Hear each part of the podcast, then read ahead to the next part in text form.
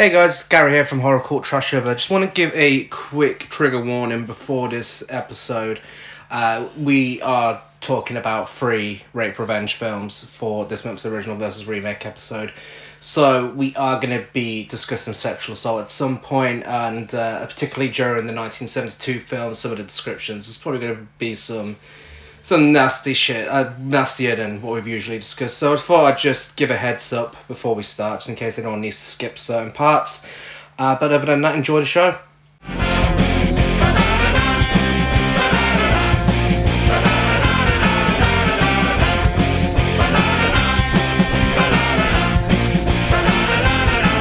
Hello and welcome to Horror Court Trash Over, the show that discusses all the masterpieces and trash pieces of genre cinema. I'm Gary. And I'm Chris. And for the first time since our House of Wax episode, we've got an original versus remake threesome on our hands today. yeah. I've had a threesome in a while, have we? No, well, not since uh, Vincent Price in September No. and Paris Hilton In Paris Hilton. and that random slay queen from Mysteries of the Wa- Wax Museum, Oh god, yeah. which I can't remember her name, but she was she was a queen. Um, today we are talking about the Last House on the Left, which is of course a remake of The Virgin Spring, and had another remake in two thousand and nine. Uh, starting off with the poll results, um, some baffling poll results. Uh, we have a winner of 1972 who uh, because we did two rounds. The first round it won by 62% the virgin spring only got 27% um, the second time it won by 73% and 2009 got 38% so that makes the virgin spring last in the voting Yeah, yeah. I'm gonna put this down to people not having watched The Virgin Spring. And I don't want to sit here and sound like a snob. Um, but yeah, if you if you'd seen if you had seen The Virgin Spring, I'm pretty sure you would have voted for it. yeah i had a bunch of people message me on my instagram saying they had no idea last house on left was even a remake I see. um, so I, I think it is pretty much a case of yeah, that it's, it's an unofficial remake. But at the same time, you know, I can't really judge people too much considering there's not a bad film in the bunch. No, no, it's not actually. It's it's, it's really refreshing. There's not a, a dud in the uh, in the pack. Yeah, which is, is, is a nice change considering sometimes we can't even find two fucking good films for original versus remake. Yeah. Should I say most of the time? Yeah, yeah, it's true. Most of the time, there's uh, one or two shit. Um, But yeah, yeah, so yeah, uh, yeah. there's nothing more to say about it. Shit. getting into it, we have The Virgin Spring, released in 1960, directed by Ingmar Bergman. Um, would you like to tell us some of the films that Ingmar Bergman directed? Um, so yeah, Ingmar Bergman, pretty prolific uh, Swedish director. Um, I think he just stuck to Sweden, didn't he? I don't think he Yeah. ever moved to America. Um, but he's, you know, directed some all-time well-renowned classics such as The Seventh Seal, Persona, uh, Wild Strawberries. Um, he did a little bit of horror. Virgin Spring isn't massively horror, but he did The Serpent's Egg. Um, he did um, the Wolf one that I can't remember. Yep. Yeah. uh, and uh, Fanny and Alexander. Uh, I would say I'd say Virgin Spring is a horror film. I wouldn't say it's massively horror, but I mean it, it's essentially the exact same premise as The Last House on the Left, and that's a horror film. Yeah. And a lot yeah. of the cinematography uh, makes it delve into horror uh, with a lot of creepy shots and such. But we'll, we'll get Yeah, into that when we yes, when we get to the cinematography section. It was made on an unknown budget, but it did make one thousand five hundred and twenty-eight pound at the box office. I'm not sure if that's uh, a good thing for 1960. Um, Doesn't yeah, like a I lot. don't, sometimes, I'm going to be honest with you, Gary, sometimes I don't know where you get your figures from. Oh, okay. Uh, well, that just sounds like wrong. It just sounds wrong. well, considering it was Oscar winner for best foreign picture, exactly, strange, and but- I I don't think uh, as a director as prolific as um, Ingmar Bergman would have been allowed too many, you know, box office bombs. Well, I get my sources from the reliable internet. Everyone knows you can rely on the internet. Of course. So, uh, Ingmar Bergman called the film a lousy imitation of Kurosawa. Ye- It was yeah. inspired by Rashomon. Rashomon. So uh, Rashomon is, is a film I've seen. I've been dying to show it to you for ages, Gary. Um, fantastic, you know, five star masterpiece. Um, and yeah, I can see where he's coming from. Um, I think he was a little harsh on himself. I can see the influence, but I, d- I don't think it's a, a shitty rehash of Rashomon at all. It received the Academy Award for Best Foreign Language Film in 1960. Um, which is, I mean, it was a good year for horror at the Oscars, considering you had this and Psycho's nominations. And did Psycho win? No, Anything? No. Um, but, have, but didn't. but yeah, no, I mean, eh, these days it's difficult enough to get one film fucking nominated at the Oscars as a horror film. Yeah, yeah, but they wouldn't have marketed this as a horror. Well, no, I suppose. Uh, Wes Craven, of course, remade this film as The Last House on the Left, but it was also um, technically remade, I don't know, um, as Night Train Murders, uh, which is also known as Late Night Trains, by Aldo Lado, um, both of which were included on the BBFC's Suitable for Prosecution video nasty list when released for home viewing in the early 80s. Yeah, yeah, it's basically the same premise, isn't it? Night train Yeah. murders. Just Yeah. it just happens to uh, happened on a train. Yeah, but Night Train Murders is by those pesky Italians, and we all know what they like doing, don't we? Yes, copying. uh, I'm surprised they didn't call it the Virgin Springs 2. Yeah, I would have assumed that Night Train Murders was a copy of Last House on the Left. That's true. That's true. I don't. I don't think it's uh, a rehash of Virgin Spring. Mm. Um, I think it's yeah a rehash of Last House on the Left. But saying But it's not a bad. yeah, I film. was say I enjoyed. It's Night actually Train not a Murders. bad film. Uh, Mox, uh, Mox, Max von Sydow uh, is only ten years older than Bridget Peterson, who plays his daughter in the film. Okay. Yeah, I don't know which way round. Does she look a lot younger than she was, or does does he make? Did he look a lot older than he was? I don't know, because I, I feel like Max von Sydow's always looked like a certain age. Oh, so she was twenty one. Oh, okay. Um, so she was twenty one when the film was released, and Max von Sydow was um, thirty one. Okay. Okay, yeah, he looked a lot older than thirty one. Yeah. This was allegedly a true story in Europe in medieval times. Then it was translated into a European folktale. Uh, then it was turned into this Oscar-winning film, and then Last House on the Left, uh, which is the most famous and successful version of this tale. Uh, and then it was remade as something called Chaos in two thousand and five, apparently. Uh, and then it was remade again in two thousand and nine, which we'll be talking about today. Uh, so there have been many iterations of this tale, but yeah, today we are just sticking with the basic three. Um, I mean, you know, we can't think of a funny name for five films for original versus remakes, so you know, No. we'll stick with th- three. Also, I'm, I'm not sure how easy to get hold of Chaos is. Well, yeah. Um, I mean, it's in the twos yeah. on IMDb, so I'm not even sure if I want to watch it. Uh, next up, we have Last House on the Left, released in 1972, directed by podcast regular Wes Craven. Uh, this is our third original versus remake with Wes Craven. Is it? Yeah. Nightmare on Elm Street, Hills Have Eyes. Oh, they loved remaking his films. They- Can't they for did. Shocker. Well, I mean, that, that won't be an improvement. Um, so yeah, you, I don't need to tell you what Wes Craven made, you know. Um, budget, $90,000. Yeah, and worldwide gross was 3.1 million. there we go. It was a success. Uh, when when uh, director Wes Craven took this film to the MPAA, they slapped it with an X rating. Wanting an R rating for a wider release, Craven went back and removed several minutes of footage. However, this still wasn't enough, and the film got an X rating. Once again, Cra- Craven removed footage, uh, but that still wasn't enough. Finally, he put all the footage back in, the original footage, got an authentic rated R seal of approval from the film board from a friend of his, put it on the film, and released it. Oh, okay. wow. Um, a mixture of red and blue food colouring mixed with caramel syrup was used for the fake blood, uh, which, contrary to most films, blood uh, it actually looks real. Uh, It does. yeah, it does actually. Yeah.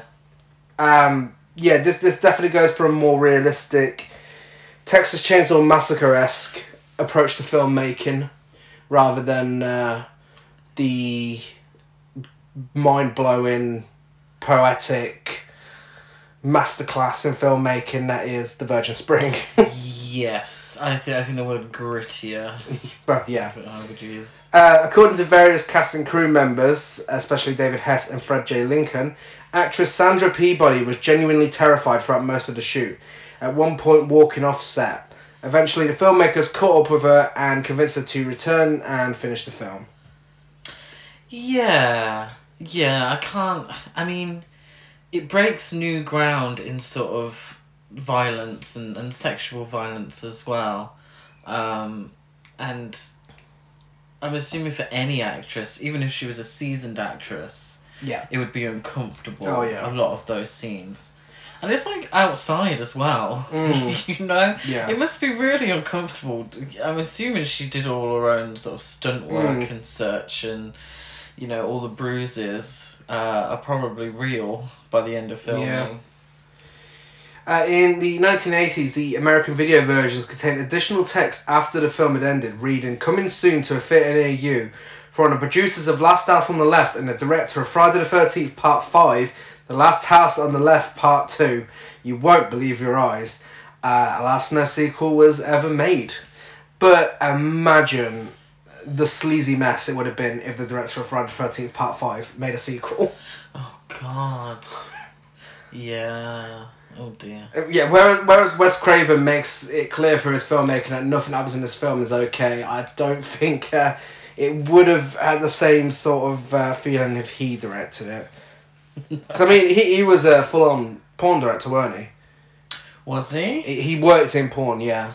I mean, so did Wes Ah. Craven, but I mean, this guy who directed Friday the 13th Part 5, I think he was well known for it. Oh, okay.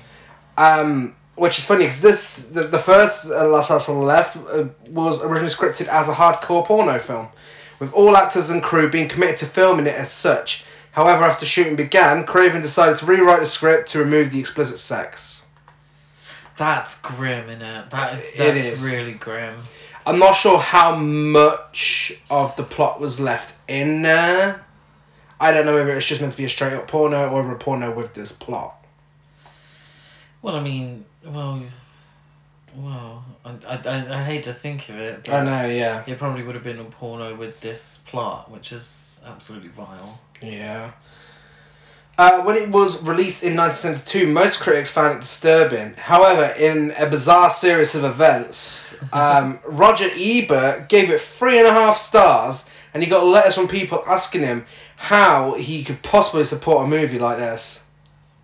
I mean, seriously, no, seriously, Roger Ebert, how the fuck, when you call films like Dawn of the Dead disgusting, and films like The Hitcher should be banned and whatever, and you enjoyed this? Yeah, That's fucking to- weird. He seems to contradict himself. Um, maybe for attention. I, I, it must be because this you know. this is the least Roger Ebert film ever made. Yeah.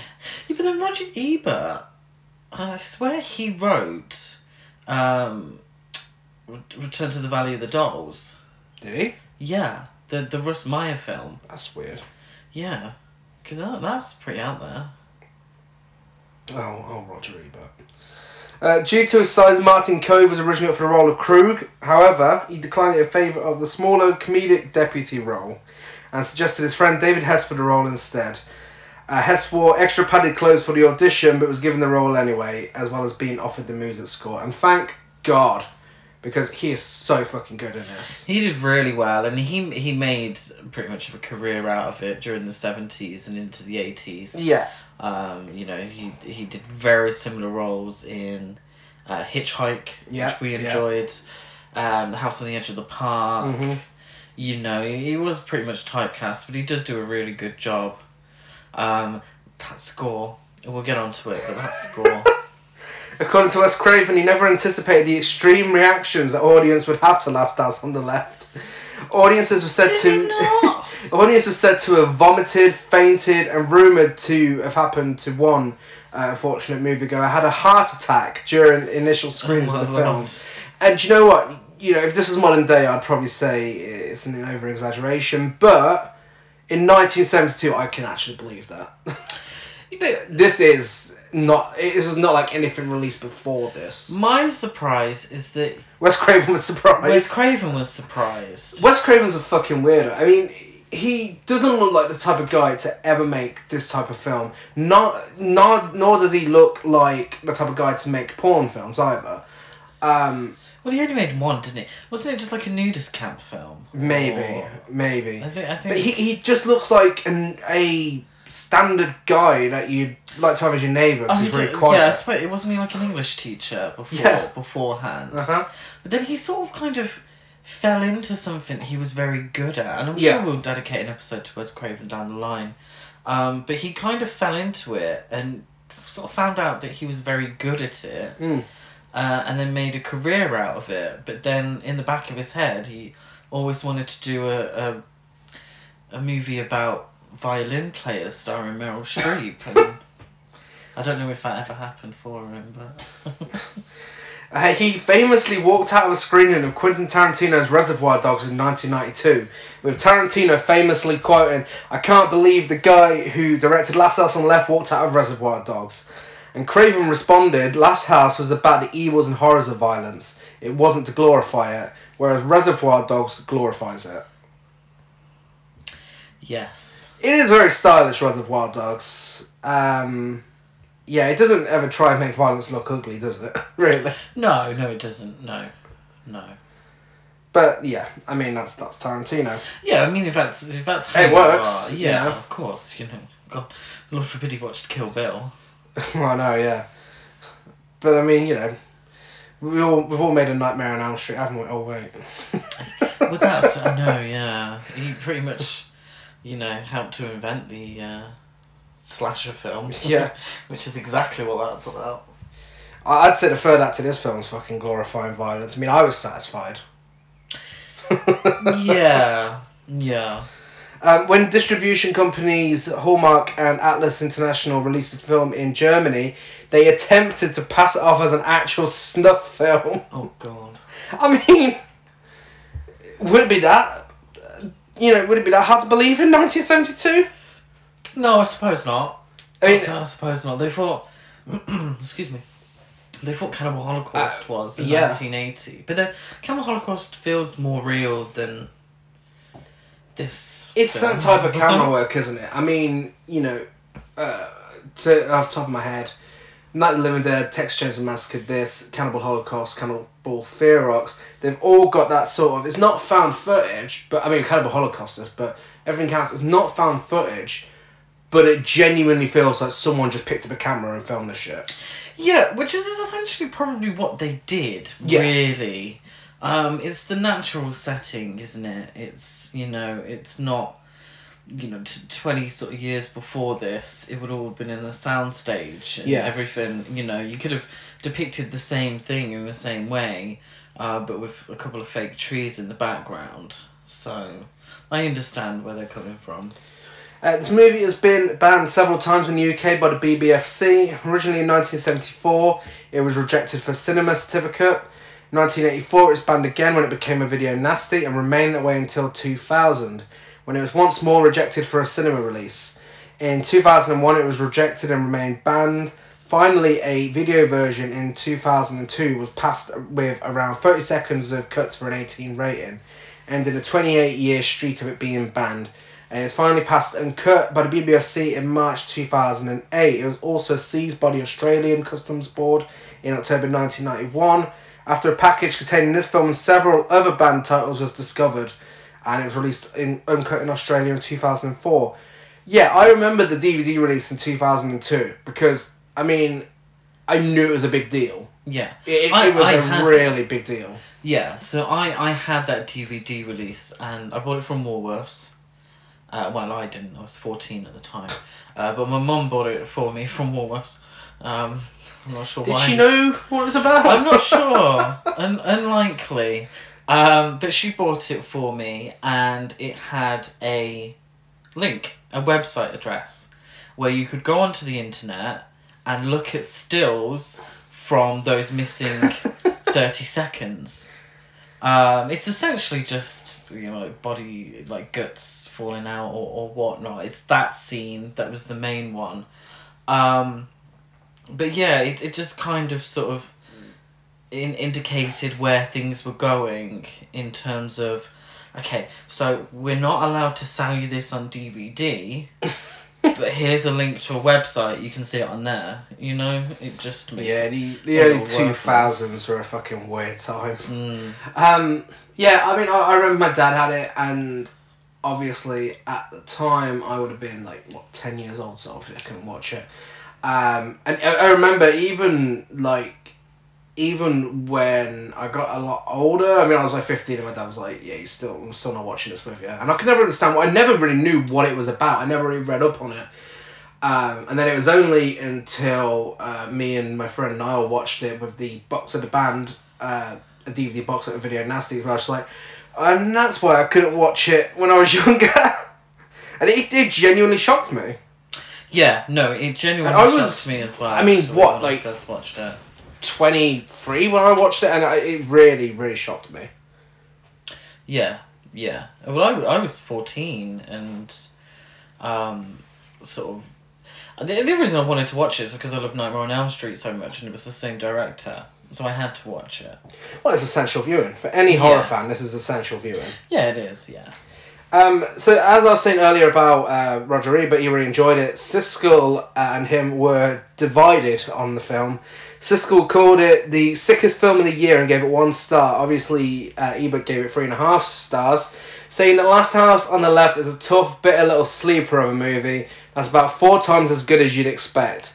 There is a moment of such sheer and unexpected terror that it beats anything in the heart in the mouth line since Alan Arkin jumped out of the darkness at Audrey Hepburn in Wait Until Dark. What a fucking weird comparison. Yeah. I suppose I mean, really I understand where he's coming from in, in the sense of so he he didn't like Dawn of the Dead Mm. because he thought it was gratuitous to, gratuitously violent. Yeah. Whereas Last House on the Left is violent, but that's the point. Yeah. And you're you're meant to feel a certain type of way for the two girls who are the victims of this violence. So I do kind of understand where he comes from. In it, it's differentiating between. It's very much like Wes Craven said about Reservoir Dogs. Mm. I'm pretty sure Roger Ebert hated Reservoir Dogs. Um, it's that. It's the context and it's the intent. You know, it's not necessarily what's on the screen. Really, it's the intent behind it. Yeah. Uh, much like the actress who played Phyllis, uh, the actress who played uh, Marie, Sarah Castle, also had a horrible time filming the film. Uh, she was uncomfortable filming the sex scenes, and the crew gang actors, uh, in an over enthusiastic attempt to be method, harassed her off off screen as well. Uh, so much of the filmed cry crying, terror, dread, and disgust you see her display on screen is quite real. Uh, another person who was disgusted by this whole project was Fred J. Lincoln, who plays Weasel, who says he regrets making the film. Uh, both Castle and Lincoln refused to talk about it in interviews. Uh, although Lucy Grantham and David Hess, who played Phyllis and Krug, uh, respected. Oh, so it wasn't. Who the fuck was the other actress playing then? Um, Marie. no, no, um, Sandra Peabody. Sandra Peabody. Yeah, she may be uh, the animal-like woman. Oh, okay. Um, but yeah, so uh, they were apparently quite. Lucy Grantham and David Hess were quite comfortable filming Sandra it. Peabody was uh, Mary. Really? Then who's Sarah Castle? Sarah Castle is. Oh, I think she went by two names. Oh, okay, that makes sense. yeah. Um. So uh, yeah, so they actually played uh, Phyllis and the actor who played Krug were quite comfortable during filming, and have talked about the film proudly in interviews. Well, yeah. I mean, Fred J. Lincoln, you know, Fred J. Lincoln is uh, a porn star as far as I'm aware. yes. So, I mean, there's a good chance this is probably the nastiest film he's ever made. Probably. yeah. Um. Apart from Friday the Thirteenth, a nude beginning. a nude beginning. yeah. Um, two future Friday the 13th directors worked on this film Sean S. Cunningham and Steve Miner. Oh, and uh, Fred J. Lincoln. Fred J. Lincoln, yes. he directed uh, Friday the Thirteenth: A Nude Beginning. He did. Uh, Wes Craven, of course, later use the name Krug in A Nightmare on Elm Street for the villain Freddy Krueger. Uh, both films, the name is used for teenage murderers, and both names are based on someone that Wes Craven didn't like in school. Yeah, I love that story. Uh, David Hess, who plays Krug in the film, provided vocals to the songs Wait for the Rain and Water Song Sadie and Krug, uh, as well as the theme song The Road Leads to Nowhere. Yeah, should we just deal with this now? No, no, no, we've got a whole soundtrack okay. section, so. Okay, great. Um, the ads for movie are, are very famous. The whole "keep telling yourself it's just it's only a movie." Um, yeah. no, I mean that's that's it's just to say how effective it is. Yeah, no, it's it's iconic, actually. It's yeah, everybody bloody uses it now. It's true. Sean Cunningham has said for years uh, when he would tell people he produced a movie, people would get up and walk away from him as if he were a porn or snuff director of some sort. Uh, he said the same thing would happen to Wes Craven. When Cunningham followed uh, this movie with Friday the 13th, Gene Siskel wrote that Cunningham was one of the most despicable creatures ever to infect the film industry. A man who was responsible for Last House on the Left, a movie where we see a gang of killers force a young girl to urinate on herself. Incidentally, this scene was done with practical effects, not special effects. What does that mean? So uh, basically, someone was pouring stuff that looked like piss down her trousers. Okay, well, Yeah. special. Well, yeah. I it's mean, not going to be CGI, which is pissing us off, is it? In 1972. yes, thank you. Chris. when Wes Craven originally wanted Murray's father to kill Krug by slicing him multiple times with a scalpel during the climactic fight. Uh, Cunningham insisted that the fight be more explosive and voted to have him killed with a chainsaw instead, which, yes, is a lot better.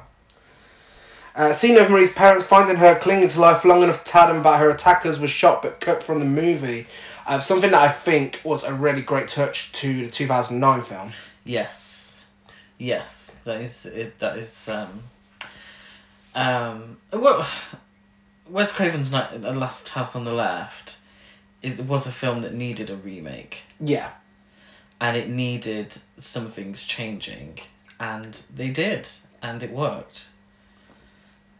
Absolutely, and Wes Craven produced it, so Yeah. you know I think he knew that himself. Well, how much does that really mean? Well, but that brings us to the last house on the left, released in two thousand and nine, directed by Dennis Iliadis, who directed Hardcore, Shadow Walkers, and Delirium. That's not the hardcore with George C. Scott. Oh, well, Budget- yeah, I, I knew that. That's uh, someone else. A budget of fifteen million dollars and a worldwide gross of just under forty six million. Nice. Were, were remakes still making money at this time? Oh, of course they were. Yeah, They're- Oh, this this is when they're at their prime. Yeah, I suppose so. I mean, not for quality all the time, but you know, for money making. Um, bruises are visible on both Paige and Marie's legs during the scenes in the hotel room. According to interviews, the bruises were a result of filming the scenes in the forest, which were filmed before the motel room scene. The makeup crew tried to cover up the bruises, but since the actors did their own stunts, the marks were too severe to be covered up by any makeup. There we go. Yeah, I mean, I think that's probably similar to the original. Yeah, yeah. Um, according to Gorzo magazine, the film was intended for a direct-to-video release in October of 2009. However, after positive test screenings in the fall of 2008, it was decided to release the film theatrically. Which I'm glad it did. Yeah, I suppose. Uh, nobody really knew Last House on it. Well, it's Because- a weird one, Because it had such a difficult time Yeah, with, you know, um, being released on video, being released on DVD, being released on this, that, and the other in different countries. Potentially, people maybe weren't aware of the film. Yeah. Too, you know, a casual cinema audience Mhm. may not have been too familiar with what Last, Last House on the Left was. yeah. I mean, you think, why, why the DVD in 2002? Um, this is only a year after the film was actually released uncut. Yeah. Uh, in the UK, that being. Um, so, yeah, maybe people just weren't that familiar with it. Yeah, uh, Tony Goldwyn was at first reluctant about appearing in the film because it was violent content, but he changed his mind after viewing the director's earlier film Hardcore. And over the course of a year, the studio considered at least 100 directors for the film before finally settling on, settling on this director because they were impressed by Hardcore. I think we need to watch I think- Hardcore. I think we do, yeah. I mean, I, I love the uh, Paul Schrader, George C. Scott one. Yeah, I don't think it's a remake, but. I don't think no, no.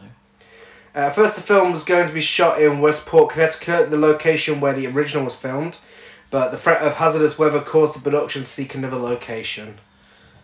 Uh, it would have been interesting to have seen it in the same location. Yeah, yeah. Brie Larson auditioned for a role. Did She she? did. She did. Uh, David Hess was offered a cameo but declined. Okay. And in March 12, 2009, Black Book interview, uh, Sara Paxton revealed that the rape sequence in the woods took 17 hours to film. Oh God. That is grim. Yeah, that wouldn't have been nice as an actress, especially doing all her own stunts and such. Oh, absolutely. So, would you like to give us uh, a synopsis for The Virgin Spring? I certainly will. So again, I'm sorry guys, there's three films that we have to get through and find opinions on and, and shit. So I'm taking it directly from Wikipedia. Um, so here we go. In medieval Sweden, prosperous Christian Per Torre. Now my pronunciations might That was fine, that was fine. Yeah, sends his daughter Karen to take candles to the church. Karen is accompanied by her pregnant servant in Ingeri, who secretly worships the Norse deity Odin.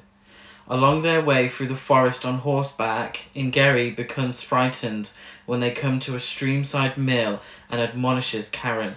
But Karen chooses to proceed on her own, leaving Ingeri at the mill. Ingeri encounters a one eyed man at the streamside mill. When Ingeri asks about his name, he enigmatically responds he has none in these days. The man tells Ingeri that he can see and hear things others cannot.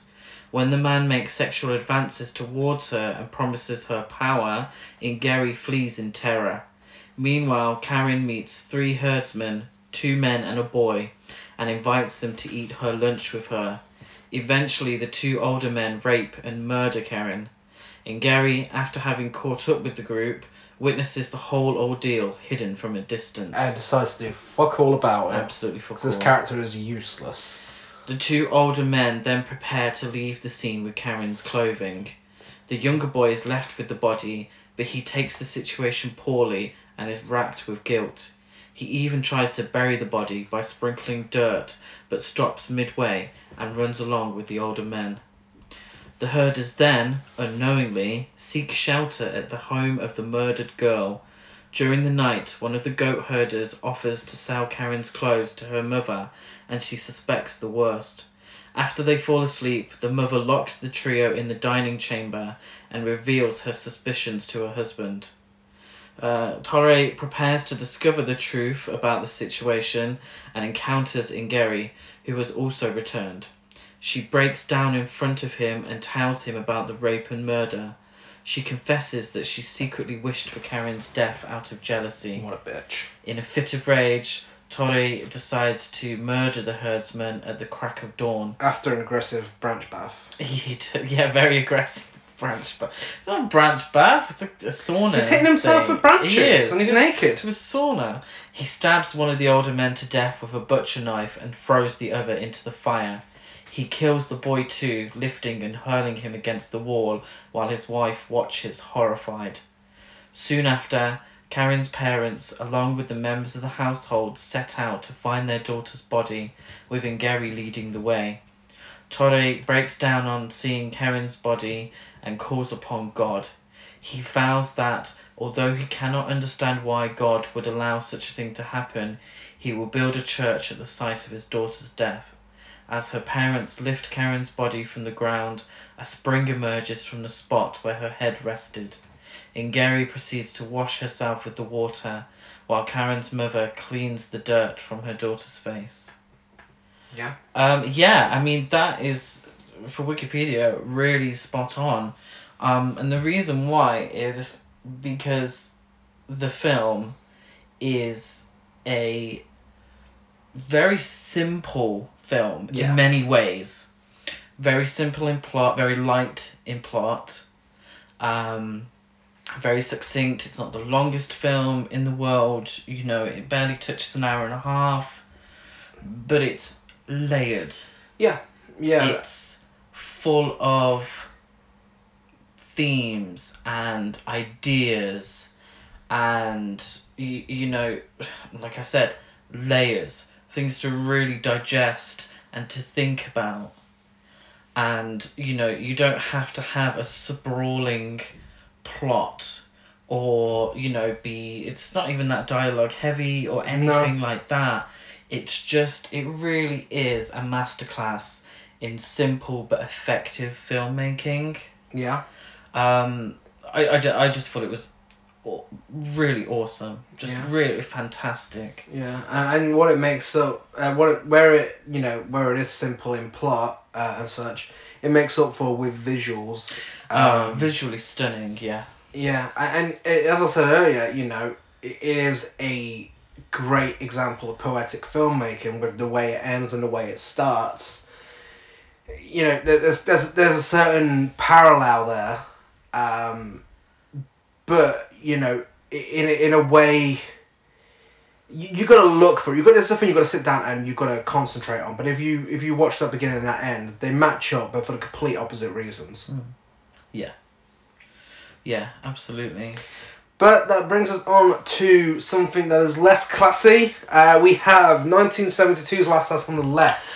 That's not to say Virgin Spring. You know, it, it is, we would say classy, but I mean, for the time, it really pushed boundaries. Oh yeah, yeah, absolutely. It Well, really did. 1960 was a great year for that. I mean, you had Eyes Without a Face, Psycho, and this all in the same year. First flushing toilet on screen. Um, you know, exactly, was in 1960. exactly. But yeah, 1972, we had The Last House on the Left, and it starts with a title card telling you the events you're about to witness are true. Names and locations have been changed to protect those individuals still living. I mean, the true story is from medieval times, so I don't think they are still living. No, no, I suppose not. Probably use their names as well, ain't gonna really make a difference. Uh, Marie Collingwood plans to attend a Bloodlust concert with her friend Phyllis Stone for her 17th birthday. Her parents, Estelle and John, expressed their concern about her nipples being clear as day in her outfit and her friendship with Phyllis. But they let her go anyway and they give her a peace symbol necklace. They're a bit concerned about bloodlust as well because they sacrificed a chicken on stage once. They did. Just yes, once, though. Just once. Uh, Phyllis and Marie head into the city, and on the way, they hear a news report of a recent prison escape involving criminals Krug, a sadistic rapist and serial killer, his heroin addicted son Junior, Sadie, an animal like promiscuous psychopath and sadist, and Weasel, a child molester, peeping Tom, and murderer. Before the concert, Marie and Phyllis encounter Junior when trying to buy weed. Would you describe Sadie as animal like? Uh, no, not really. um, But they make a point about it. They want you to think she's animal like. they do. She's probably the most level-headed of them, to be fair. He, he leads them to an apartment where they are trapped by the criminals. Phyllis tries to escape and reason with them, but she fails and is gang raped. Meanwhile, Marie's unsuspecting parents prepare a surprise party for her and bake a cake accompanied with really happy music. And this is the transition we're getting for a while uh, in the film from this point onwards. Throughout the whole film, essentially. Well, yeah, until you get to the third act. Yeah. Um, but you know, you- have something really horrific happen in one scene. The next scene will be a comedic scene. Um, we both have some interesting things to say on that shortly. The next morning, Marie and Phyllis are bound, gagged, and put in the trunk of Krug's car and transported to the woods. Sadie bounces on Krug during the car whilst a happy banjo song plays. Uh, Marie's parents call the police. One of them sits around telling them not to worry whilst eating Marie's birthday cake. And the police in this film are the fucking some of the worst police officers from any film ever. They are But, useless. but it's played for comedic effect. Yeah. Marie recognises the road is near her home. The police notice the gang's car outside of Marie's family home, and they don't bother checking it because, in their words, they have better things to do. Yeah. Marie and Phyllis are forced to perform sexual acts on each other. Uh, Phyllis distracts the kidnappers to give Marie an opportunity to escape, uh, but is chased by Sadie and Weasel whilst Junior stays behind to guard Marie, uh, who tries gaining Junior's trust by giving him her necklace and calling him Willow. Uh, shit nickname. Phyllis stumbles across a cemetery where she is cornered and stabbed by Weasel. She crawls to a nearby tree and is stabbed multiple times, dying in the process. Marie convinces Junior to let her go, but her escape is halted by Krug, who carves his name into her chest and rapes her. Meanwhile, the cops, who have now received a tip off about the whereabouts of the criminals, have had a bit of bad luck. Their car runs out of gas and they try hitchhiking, uh, hitching a ride for the car to drive off with people inside shouting about hating cops. They eventually get offered a lift from a lady with a bunch of chickens. They try sitting on top of a truck but fall off when they, when she drives away uh, because the truck can't take the weight. Marie vomits. Uh, quite and yeah, I mean literally straight after. Marie vomits, quietly says a prayer, and walks into a nearby lake where Krug fatally shoots her. After they change out of their bloody clothes, the gang goes to Collingwoods home, masquerading as travelling salesmen. Marie's parents let them stay overnight, and the gang find photos of Marie and realise it's her home. Later, when Junior is in the midst of a heroin withdrawal, Estelle enters the bathroom to check on him and sees Marie's piss. Uh, what? Excuse me. She does not. flush. She yeah. she doesn't how to flush toilet. I've shot a pest. Um. She sees Marie's peace symbol necklace around his neck. She finds blood-soaked clothing in their luggage and overhears them talking about Marie's death and of her disposal in a nearby lake. Estelle and her husband rush into the woods where they find Marie's body and decide to take revenge. Weasel has a dream about Estelle and John knocking his teeth out with a screwdriver. John channels his inner Nancy Thompson and sets up booby traps. He does. A Wes Craven trademark. Yeah. Estelle seduces Weasel um, by saying, I've always dreamed of a man who can take me easily. Uh, and bites off his penis after he tells her he can come five or six times if she wants him to. But no need for that, she's going to bite his dick off. Uh, she then leaves him to bleed to death. John takes the shotgun and shoots at Krug and Sadie. Krug escapes into the living room and overpowers John before manipulating Junior into shooting himself. John fetches a chainsaw and Krug attempts to flee, but he is in- incapacitated by an electrocution booby trap. Sadie rushes outside and falls into the backyard swimming pool where Estelle runs at her like an absolute slay queen, then slits her throat, and the police arrive just as John kills Krug with the chainsaw. And that's uh, that's that's on left 1972. It, yeah, I mean, we could talk about the comedy now. Um, we don't have to talk about the soundtrack just yet. No. It's for me. I mean, for me, this is a horror classic, and I'm sure you can agree with that. You know, Yes. it is a milestone in horror filmmaking. Yet again, Wes Craven made something groundbreaking. Well, I mean, his first film was something groundbreaking. Um, it's something he's done in the genre many times, and it is essential viewing. Um, the comedic stuff is weird because this isn't the only film it happens in. Um, around this time, I mean, look at the Town That Dreaded Sundown. Yeah. You know, the, the exact same sort of thing. I, I don't know why they thought it was a good idea. Uh, n- not so much with the Town That Dreaded Sundown, but with Last House on the Left, what I found is the comedic scenes, they're jarring, but they're not as jarring as the brutal stuff that happens after the comedic scenes. So it kind of puts you in a safe place. It makes you think that, you know, uh, everything's calmed down now, you know, you can laugh at this and then the next minute, you know, you've got a bunch of girls being forced to urinate and being raped in the woods. It's it, it really packs a punch, you know.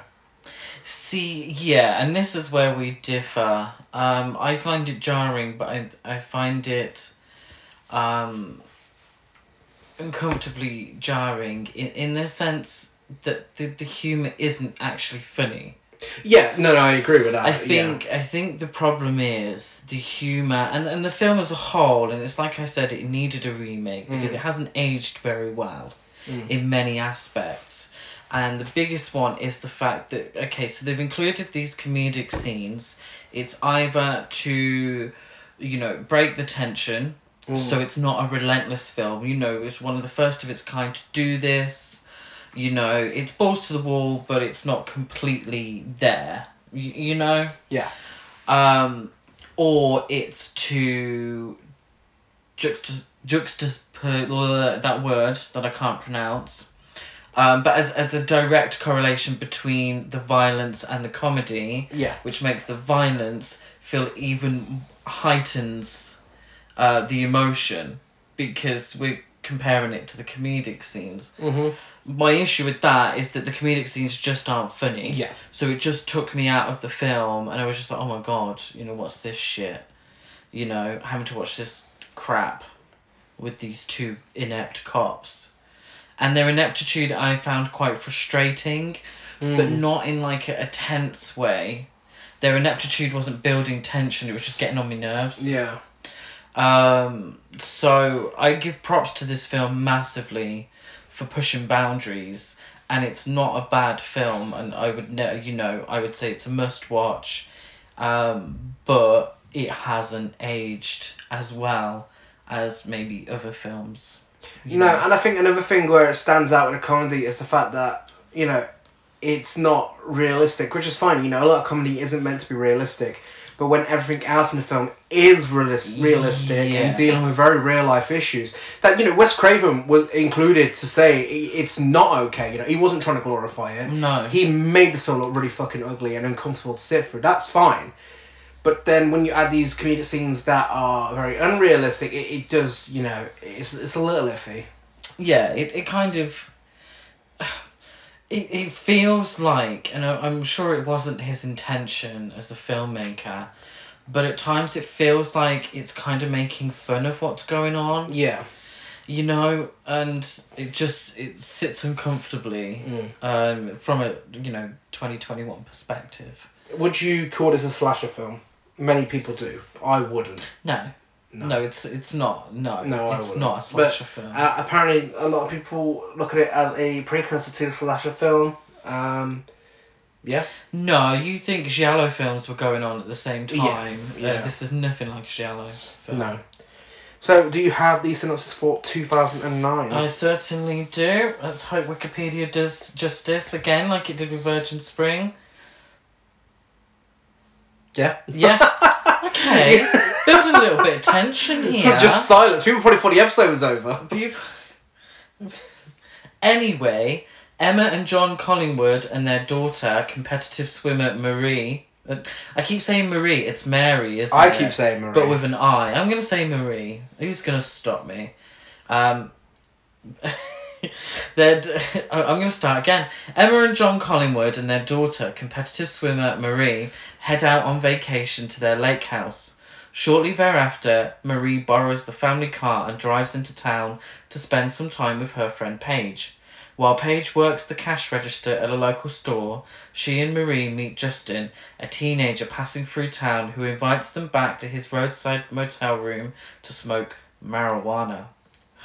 While the three are hanging out in the motel room, Justin's family members return his father, father Krug, his uncle Francis, and his girlfriend Sadie. Animal like bitch. Actually, she is more animal like in this film.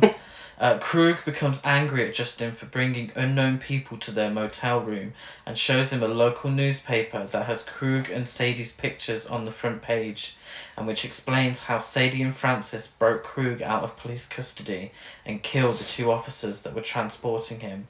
Believing it would be too risky to let Paige and Marie go, the gang kidnaps them and uses their car to leave town.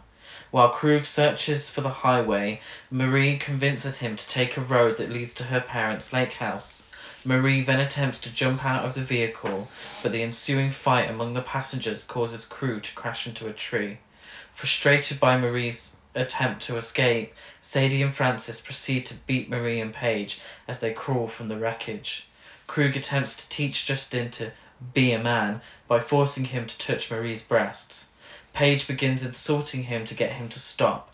In response, Krug and Francis stab Paige repeatedly, and Marie watches her friend bleed to death.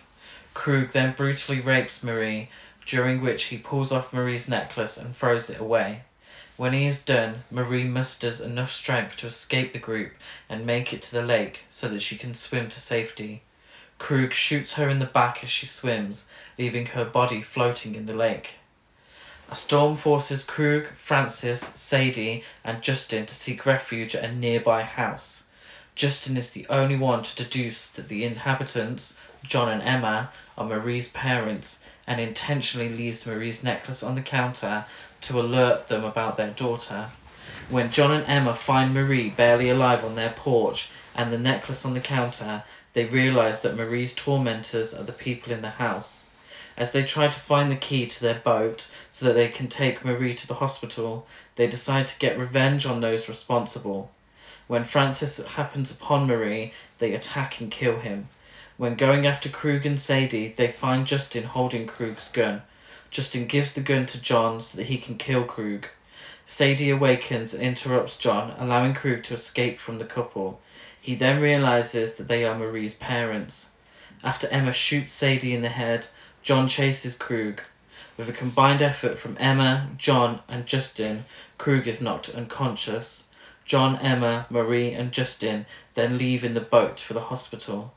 Later, John returns to the cabin where he has paralyzed Krug from the neck down, because he's a doctor. John places Krug's head in a microwave. As John walks away, Krug's head explodes, ultimately killing him. Yeah. Yeah, And, it's uh, pretty succinct, isn't You, it? you also forgot to mention the way they killed I Francis. didn't forget to mention, I didn't write that. So when they killed Francis, they shoved his hand in the garbage disposal part of the sink and gave him a hammer to the head. They did, yeah. His was the most brutal death scene. Actually. More than the microwave. The micro The micro microwave. microwave. the microwave um, was just uh, for me. It was just it felt a little bit silly. I, I, didn't, I didn't get it. I didn't get why they did it, and uh, also the CGI hasn't aged terribly well that they used. But it's a solid remake. Sorry um, I mean, you know, it's the two thousands. It's not often you get a really good remake like this.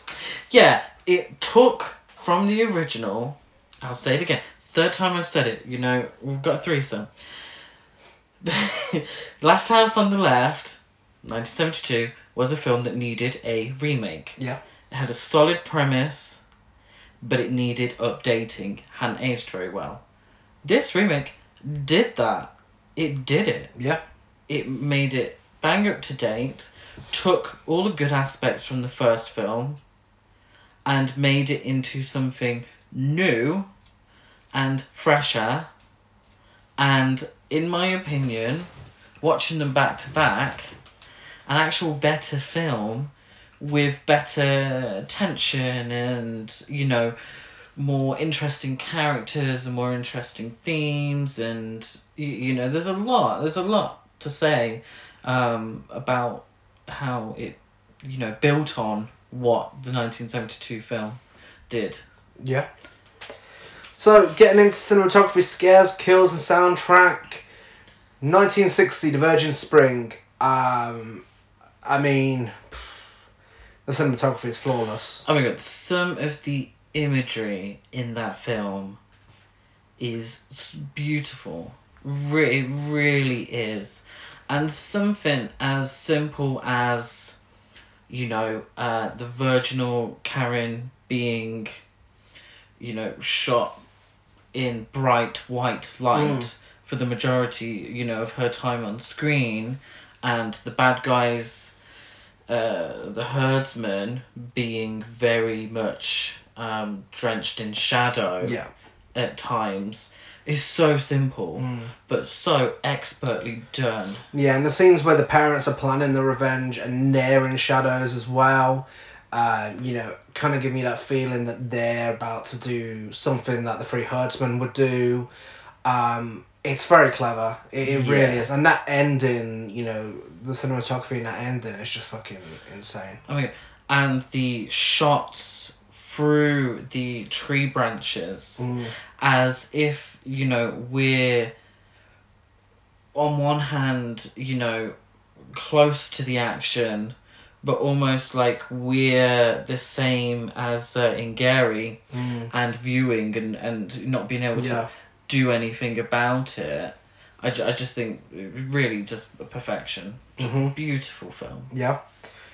Uh, 1972 was shot more like a snuff film, uh, but it works because of that. It works Yes. because of that. You know, I mean, it's not a masterclass in cinematography. There's some good shots there, um, but it, it, it does very much feel like someone just picked up a camera and filmed all this stuff. This stuff happening, Exactly. and that's why it's so effective. Yeah, it's one of those times where a small budget helps. Yeah, This, you know, the Blair Witch Project, are all helped really by a smaller budget. yeah, and no matter how good a Blu-ray transfer you get of this film, it's still got that gritty feeling to it. You Yeah, know, It- it- absolutely. you can't take that away from it.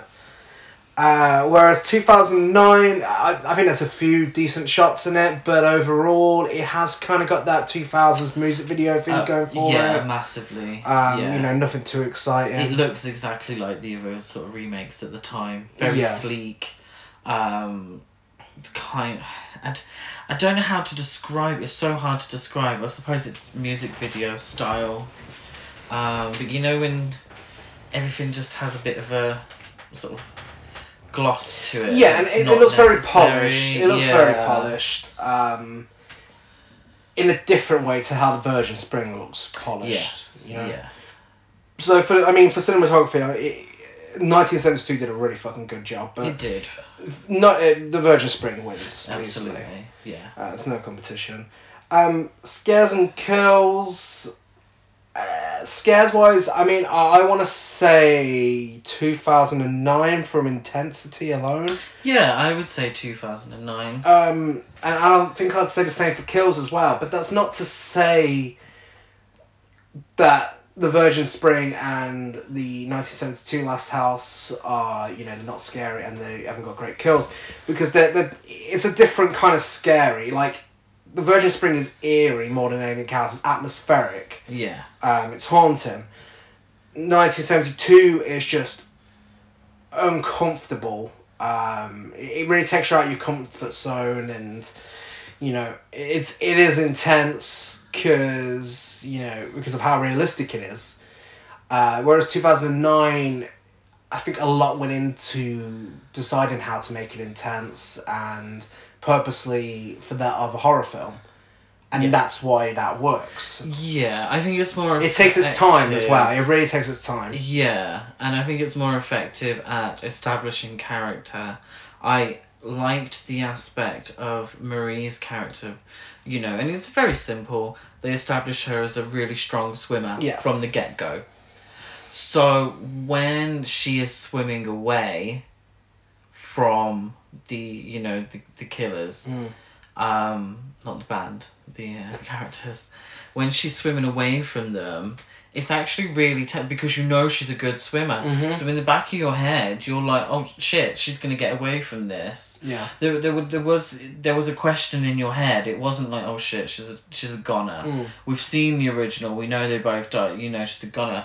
In the back of your head, you're like, oh shit, she might actually make this Yeah. because uh, very simply she was established as a good swimmer Yeah. from the beginning um, and i like stuff like that it, it means they've put a little thought into it a little effort into it Yeah. to establish some character and that helps you know us it, it become emotionally attached to them as well And it- it gives which you- builds on scares and tension because you care Yeah, and it gives you an up and down feeling because, you know, we think she's getting away, she's shot, and you think that's it. No, she's dying like in the original. mm-hmm. But then when she comes back, it's genuinely a surprise. Yeah. You know?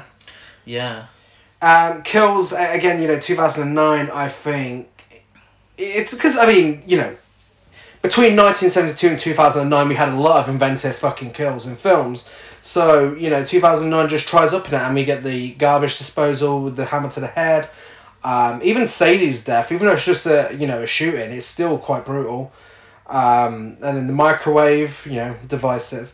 Um, yeah, and, and of course, you know, when Paige died as well, that's, you know, it's effective because this is someone we're led to like before this point. mm-hmm. Um, I- I, think 2009 is a clear winner, but also, I think the kills in 1960, because of how settled they were, and because there's a bit of a shock, because it's 1960, I mean, they killed a fucking kid. Um, yeah you know, it, that that was shocking. that was shocking Um, and 1972, of course, you know, the, the third act is fantastic with the kills, with the chainsaw. Um, and you know the whole running and slitting throat thing, the biting off the dick. Maybe nineteen seventy two should win. Um, I don't know. That's a. I'm, we might have to give that a tie. Yeah, that is a difficult one. Um, I mean, it depends how much of a gorehound you are. I suppose. Yeah. I mean, gorehounds will love two thousand and nine, particularly um, Aaron Paul's death scene. Yeah. Um, but yeah, I suppose I suppose what you, you know, because I actually think Virgin Spring, Karen's death, is actually probably more effective than any of the others. Yeah. Yeah. But it's a simple smack on the head. yeah. Um, I would. I mean, the gorehound in me. You know, this is a horror podcast. I'd give it to two thousand and nine. Yeah. Brings us to soundtrack. So let's get 1960 out of the way. There's no soundtrack. No. There's no soundtrack at all. That does make it more effective, I think. Massively. Uh, and 2009 is just very forgettable, the soundtrack. It's just a very basic yeah. horror score. 1972, the most out of place soundtrack of all time. It, it genuinely it genuinely is, and I didn't really realize it because I actually like the soundtrack, and I would listen to the soundtrack, but fucking hell, does it not fit in this film? like Jesus Christ. Yeah. Yeah, it is. Uh, if ever a film didn't need a you know sung soundtrack it's last house on the left yeah.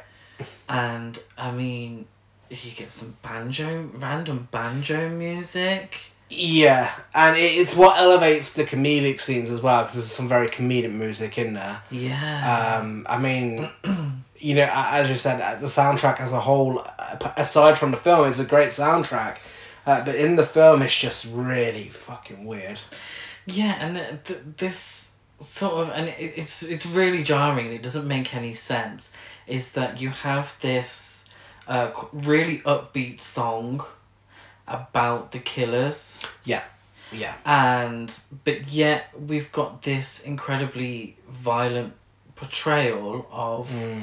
you know rape and murder and if the film ends on this upbeat song about oh it's Krug and Sadie oh it's not how it actually So, some of them are actually added to our playlist. yeah but um this ridiculous upbeat song and it's it uh, much like the comedy it's very jarring Yeah. and it, it kind of pins point an issue that I had with um, Wes Craven's Last House on the Left, is that there is quite an emphasis on the perpetrators. Yeah.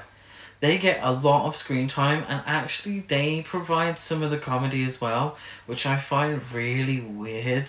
Yeah. It does it just doesn't work. And it's another case of, you know, I think he was trying to push boundaries Yeah. but not push all the boundaries all at one go. So, um and another aspect that hasn't aged particularly well. I'm not sure about timings, but if this falls where I think it did, do you think this may have had something to do with the whole Charles Manson and his own Uh, this music? this is after. Yeah, is thi- af- this is after. Do you think Charles it's Manson. a play on that? Um if yeah, if you listen have you heard any of Charles Uh, Manson's yeah, it's music? similar, isn't It it? actually kind of reminded me of Charles Yeah. Manson's music. Um, yeah, the good point actually. That might have been what they were going for. I mean, for any of our listeners who are not aware, I mean, fucking serial killers are a massive part of pop culture now. I'm pretty sure you all know. Um, but, which is weird to say. But, um, yeah, I mean, Charles Manson had his own music, didn't he? Yeah, he did. Yeah. Yeah. Yeah. Um, and it, it sounds like the music in the soundtrack. So I think the fact that this is sung by David Hess, who plays Krug, uh, the main killer in this film, um, and you know released after Charles Manson, who was of course you know a serial killer and a cultist. Um, I, f- I don't think that's a coincidence. No, I don't actually. Do you know, I didn't look at it like that. That's that's actually a really good point. I think potentially that is what the soundtrack was going for. If not, then Unfortunately, it doesn't still doesn't fucking work. I mean, if not, I mean Wes Craven's dead, but if not, then Sean Cunningham, you're welcome. Um, so who are we giving the soundtrack to? Are we giving it to no soundtrack? I'm giving it to no soundtrack. Sometimes less is more. Yeah. And just the sound of the forest because I think Last House on the Left the scenes were more effective without the soundtrack Mhm. when you could just hear the birds and such. Yeah, yeah, no, absolutely. Yeah. Um, so the Virgin Spring is our winner for that, and also the winner for cinematography. So that brings us so far to the Virgin Spring in the lead, uh, with two and uh, 1972's got nothing so far. Damn. No, it hasn't. No, Um, that's that's unfortunate, but um, I I yeah. And that brings us on to characters. So I'll split these into three different categories. We've got the girls, the parents, and the antagonists. So starting with Virgin Spring, we had Karen and Ingeri, and who were they played by? So Karen was played by Brigitte Peterson, Gary was played by Gunnel Lindblom. Okay. And then in 1972, we had Marie and we had Phyllis. So Marie was played by Sandra Peabody, and Phyllis was played by Lucy Grantham. And then finally in 2009, we had Marie, and a slightly more modern name, we had Paige. Paige. Marie was played by Sara Paxton from Aquamarine fame, and Paige was played by Martha McIsaac. of Superbad fame. Um, yes. So yeah, I mean, when it comes to characters now, this is where it's going to get difficult because in all three versions, I think they all did a great job. Um, you know, I mean, character wise, 1972 kind of loses by default because they didn't get character development. Was still easy to sympathise with them because I mean, what happened in what was happening to them was brutal. Uh, I mean, as the tagline goes, you know, Marie seventeen is dying and she, worse hasn't happened to her yet. So if that tagline alone isn't effective, everything that happens in the film is just as effective. Um, whereas in Karen and Marie in two thousand nine, you get your character development. Yeah, yeah. Um, I agree with you. I, th- I think Marie and Phyllis are the least developed out of the girls. Um, essentially, they're just two girls that want to go to a Bloodlust concert, Yeah. and and they liked. Oh, Phyllis liked um, chocolate chip mint ice cream, Yeah. but Marie didn't. And that's about it, Yeah, really. yeah. Uh, Paige in the re two thousand and nine film, um, she didn't get massive amount of development. It's not really her story. Um, but Marie does. Yeah, you know, she got a- gets a character. Yeah, she's got a dead She brother. gets- yeah, the dead brother, the swimmer. You know, something about them more than you know their preference of ice cream. Karen and Ingeri are, you know, developed, highly developed and layered characters. And Gary is very unlikable. Very unlikable, and she's meant to be. Yeah, and there's a good chance if the three herders didn't kill Karen, there's a good chance Ingeri would have done it herself. Yeah, because what makes Virgin Spring different in that aspect is that they are not friends. Yeah. They are not. They are not friends. Um, there's this idea that they've got a, a difference in upbringing. Uh, Karen is virginal. Ingeri Mm. is pregnant out of wedlock. Um, Ingeri is still worshipping the Norse god Odin. Well- Karen is cr- a Christian Yeah. As the you know she's Christian, she's a virgin, she's going to church to give the candles, you know, and they have to be delivered by a virgin. Well, I mean, what uh, what also makes this interesting with Karen and Ingeri is the fact that the sexual assault scenes happen separately.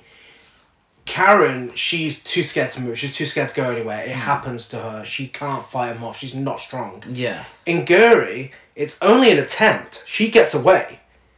That I thought was a really interesting look at the two characters. You, you know, in a way that Ingeri is this person who can look after herself. You know, she is pregnant. She's got all this going for her, but she still hates Karen. She still hates her. Um, but you know, it's yeah. You see, But well- she she watched and allowed it to and she watched and allowed it to happen. happen. Yeah, And that's her guilt by Yeah. the end of the film. Yeah. Is that she allowed it to happen. Um, yeah, I think I think Karen is also uh, seen as a lot younger than the others. Mm. Uh, in in the the seventy two and two thousand and nine, I think she's played a, a lot younger, Yeah. um, which does make a difference. Um, I just I just think in you know, there's there's so many, much to take from the characters in the Virgin Spring. I, I really do. Um, so performances, who are we giving it to? Um, performances. See, that's a difficult one because I do think the girl that played Marie in two thousand and nine did a really good job. Mm. I do actually think she did a really good job. Yeah. Uh, but then Karen and, and, and Gary, I, I think the two actresses did did wonderful as well. Yeah. It's difficult. Acting wise, I'd probably give it to Marie from uh, 2009, actually. I know Well, that sounds weird. Yeah. We'll, Characterization, it's absolutely Virgin Spring. we'll give it to Marie from 2009, but acting for uh, the other girl, I'm going to say we should give it to ingeri from Yeah. Virgin Spring. Yeah, she actually did do really well as well. So that brings us to the parents. In Yes. uh, 1960, we have Torre and Marita. So Torre is played by legendary Max von Sydow, and Marita is played by Brigitte Valberg, Yep. just as legendary. And then in 1972, uh, a little more modern, we had John and Estelle. John and Estelle. So Estelle was played by Cynthia Carr. Now John was played by Richard Towers, as he's known on IMDb. But in the credits, I oh shit, I haven't got this written down. Gaylord St. James. Gaylord St James. now that is an That's a winner. That's an interesting name. That's an immediate winner right there. that is. I mean, he wins just based on his name, Gaylord St James. Um, so, yeah, I mean, Max von Sydow, fucking hell.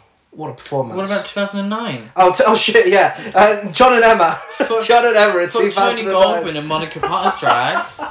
Yes, so, So John is played by Tony Goldwyn, you might know from Scandal or Ghost. And Emma was played by Monica Potter, who you may know from Saw or Patch Adams.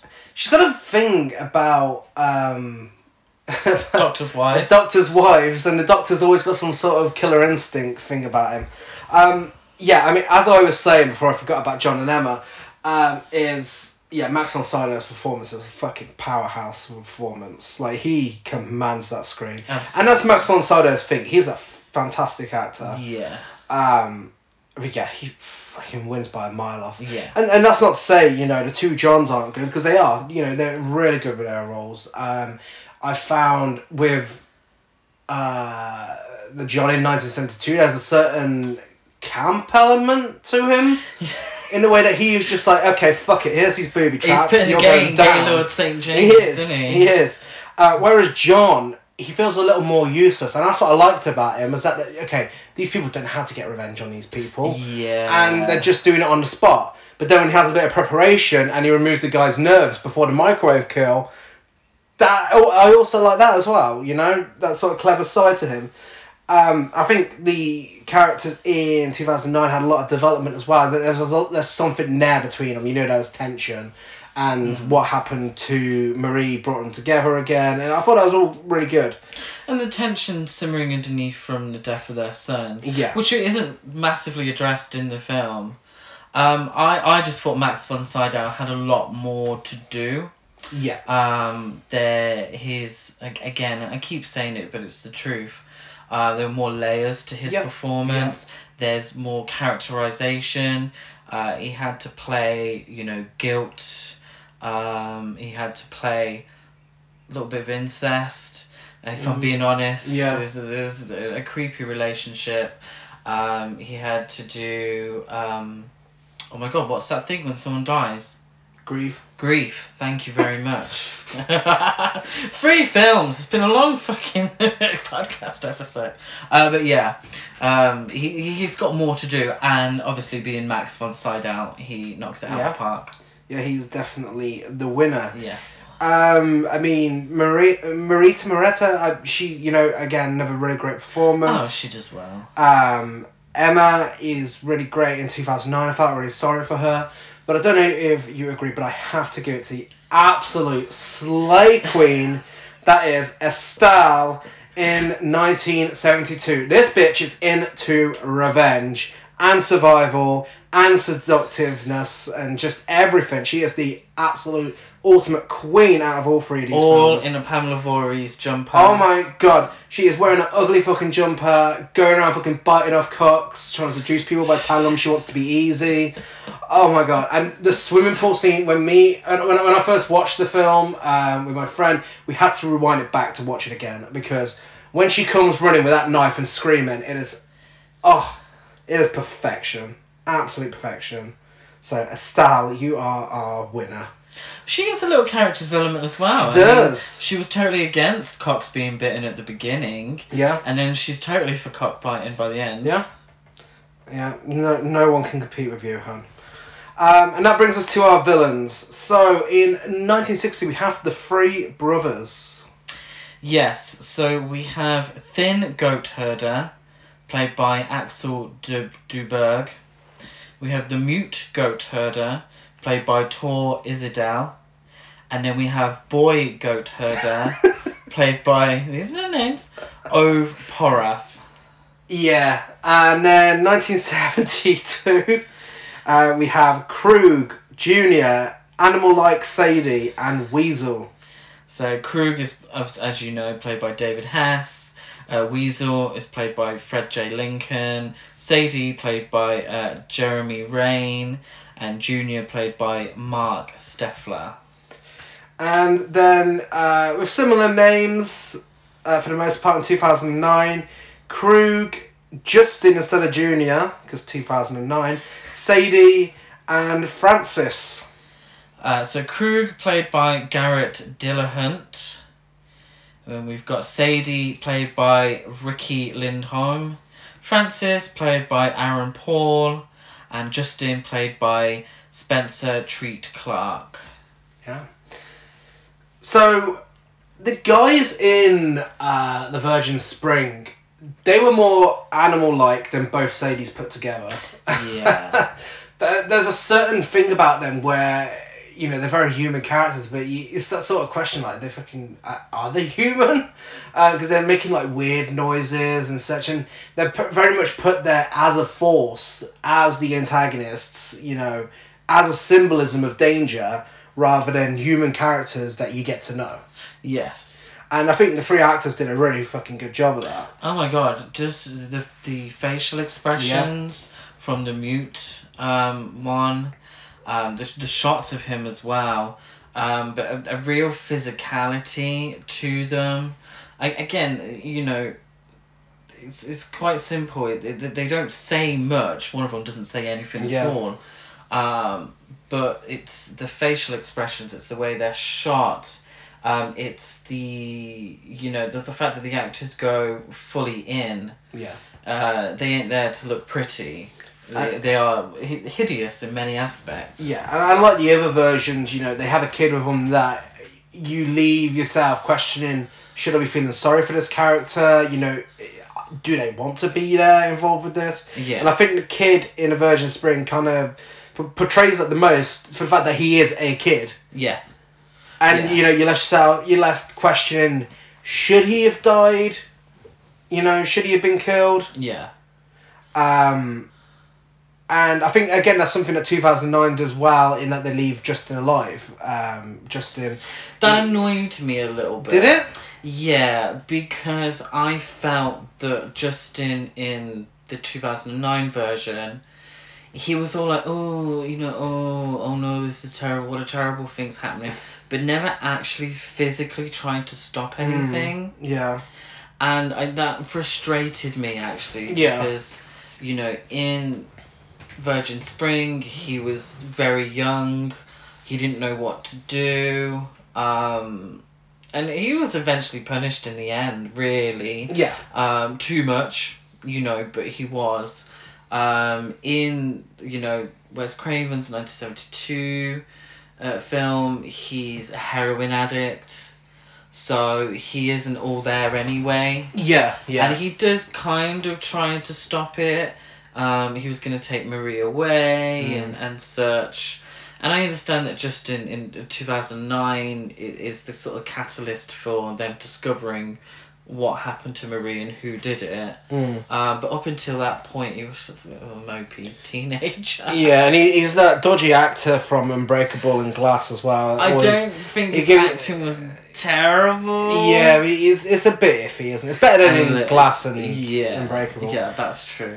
Um, but yeah, I mean, I think in 2009, I think, you know, they were intimidating. Krug, Sadie, and Francis. Um, For me, they were maybe a little too pretty. they, they definitely were. I they think they were just were. a little too pretty. Which brings me to what I I don't know if you agree, but I think are our winners. Um, nineteen seventy two.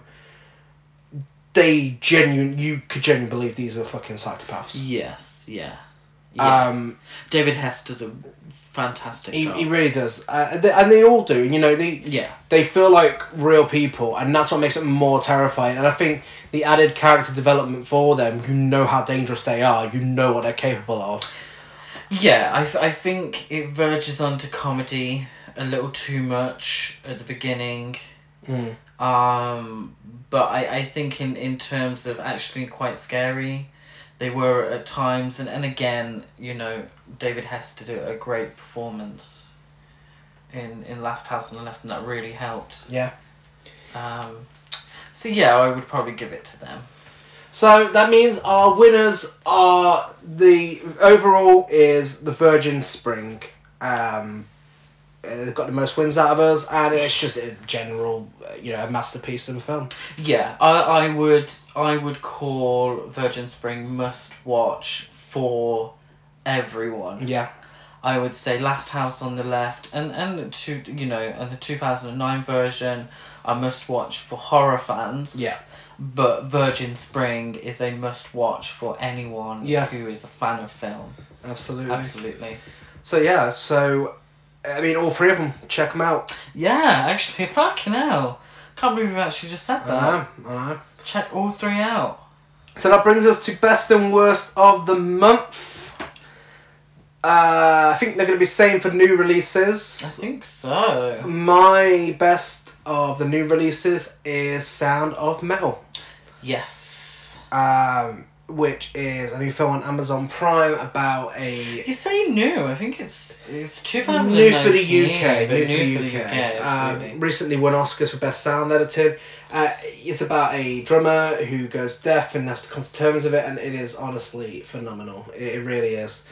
Um, Riz Ahmed, who we also saw in Mogul Mowgli last year, yeah. he knows how to hold a film, uh, how to lead one. You know, Mhm. Um, it's it's fantastic. You know, it is a real respect there for deaf people. Uh, you know, the subject matter. Uh, there's deaf actors in the film. There's a lot of use of sign language in the film. Um, I loved what they did. Is that if um the main character, forgive me, I, I can't remember Ruben. Who? Sorry. Ruben. Ruben. If Ruben didn't understand, we weren't allowed Yeah. to understand. Yeah, we weren't given subtitles. Exactly. I re- I really appreciated that. It's a little thing, but it really worked. Yeah, and the sound editing is some of the best I've ever heard in any film. Yeah, really phenomenal. Uh, and the worst, I hate to hear this and I hate to say it. the the worst is uh, is Mortal Kombat. Mortal Kombat. film I had very high hopes for. You know, a modern day Mortal Kombat, big budget, gore, R rated. How can it go so wrong? Oh my god. It is ridiculously boring in parts. The action scenes are great, um, but other than that, Kano is fucking irritating. Um, it it feels like it's trying to be part of the MCU. Yeah. and you know, so it's the first time direct. It's the first time director, and he said he, you know, he based it off what Marvel would do, and that's ridiculous. You're working off a video game franchise. Go by what the fucking video games would do. Yeah, yeah, and, and I said it to you. What I would have done is I wouldn't have gone MCU. I would have gone Quentin Tarantino, Yeah. and I would have pulled references here, there, and everywhere, Yeah. and apply them to the tried and tested Mortal Kombat. Yeah, games. You know, that's what we wanted to see. And yeah, it had the references. Yeah, it had the moments we were looking for. But other than that, it was fucking basic. As fuck. Terrible female representation. Like we Oh. hardly get the female characters. The, the lead character is a new character made up for the film, and he's really uninteresting and boring. And I don't know if this is a spoiler or not because I've seen it around the internet. Um, but there isn't actually a Mortal Kombat no, tournament. there isn't a tournament.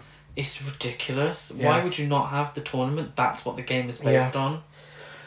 Yeah, that is our best and worst new releases. Uh, honorable mentions, we've been doing a Hitchcock marathon, so of course it goes without saying the likes of Strangers on a Train, Rope, uh, Rebecca, Vertigo, you know, 39 The steps. 39 Steps. So many great films. Really, just yeah, some incredible films that we've watched for the first time, and we're here kicking ourselves, saying, "Oh shit," you know, why have we not watched Yeah, the? yeah. Why have we not watched these absolute masterpieces before? I mean, one of my worst honorable mentions is also a Hitchcock film, is Young and Innocent.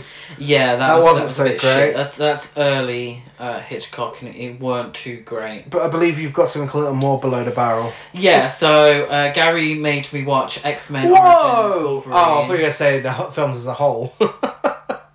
What do you mean? I thought you were going to say Gary and watched the X Men films. Uh, no, no, there was some good X Men films. Uh, X Men X Two, um, well, those two. Uh, but I watched X Men Origins Wolverine for the first time. This is your this fault. month, and it was awful, truly awful. You said you wanted to watch it. really so- bad, really just in every conceivable way. I hated it.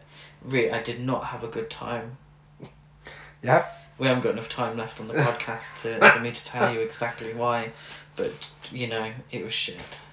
So yes, that's our best and worst of the month. Hit us up on social media. We are Horrorcore Trash over on Facebook and Instagram. Horrorcore Trash on Twitter. Let us know what you think of the Last House on the Left, the Virgin Spring, and any of the best and worst we spoke about. Uh, also, if you're listening on iTunes, don't forget to rate, review, and subscribe. Like and follow on everything else. Check out our YouTube. Our, now that's what I call Horrorcore Trash over Spotify playlist where we have the songs from Last House on the Left on there. Uh, we well, first of all, I'm dead at Gaz92 on Letterboxd, Gazmo205 on Instagram, and GazCruise92 on Twitter. Second of all, I'm Chris Buck Oh. eight two three on Instagram, Letterboxd, and Twitter. Thank you for that. Um, we'll be back on Tuesday with our May the 4th special where we're talking about both Ewoks films, which I'm thrilled about, cannot wait. And next month's original versus remake, we'll be back talking about Poltergeist. Nice. Yes. That's the first time I've heard that actually. Oh, well, surprise. first time I listened, maybe. Um, but yeah, looking forward to that. Should be fun. Yeah, yeah. I won't give my opinions now. Uh, I'll say that's a surprise for the episode. Uh, But we will be talking about the controversy of who directed the original Poltergeist. so we'll see you on Tuesday. Bye.